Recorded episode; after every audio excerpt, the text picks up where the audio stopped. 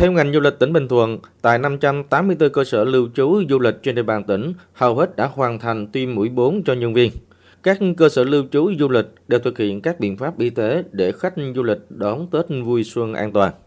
Anh Nguyễn Cảnh, trợ lý ban điều hành Pandanus Resort tại Mũi Né Phan Thiết cho biết, resort vẫn luôn thực hiện nghiêm các quy định phòng chống dịch COVID-19.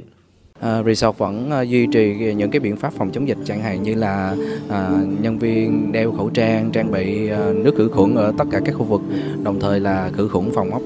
sau khi khách uh, trả phòng. Còn tại Bà Rịa Vũng Tàu, Ban chỉ đạo phòng chống dịch tỉnh cho biết, để đảm bảo an toàn cho du khách vui chơi, tắm biển vào dịp trước, trong và sau Tết Nguyên đán 2023, tỉnh yêu cầu các đơn vị kinh doanh dịch vụ du lịch tích cực tuyên truyền cho du khách về nguy cơ lây lan dịch bệnh, thường xuyên đeo khẩu trang và sát khuẩn tại các khu vui chơi, nơi lưu trú.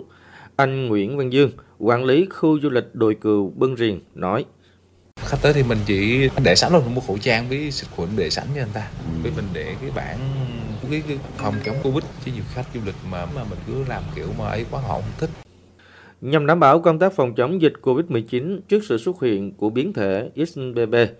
Các tỉnh Bình Thuận và Bà Rịa Vũng Tàu đã có văn bản yêu cầu địa phương chỉ đạo các đơn vị liên quan phối hợp với cơ sở y tế địa phương – khẩn trương rà soát, lập kế hoạch triển khai và tổ chức tiêm vaccine COVID-19 ngay cho các nhóm trẻ theo hướng dẫn của Bộ Y tế vào thời điểm trước và trong dịp Tết Nguyên đán 2023.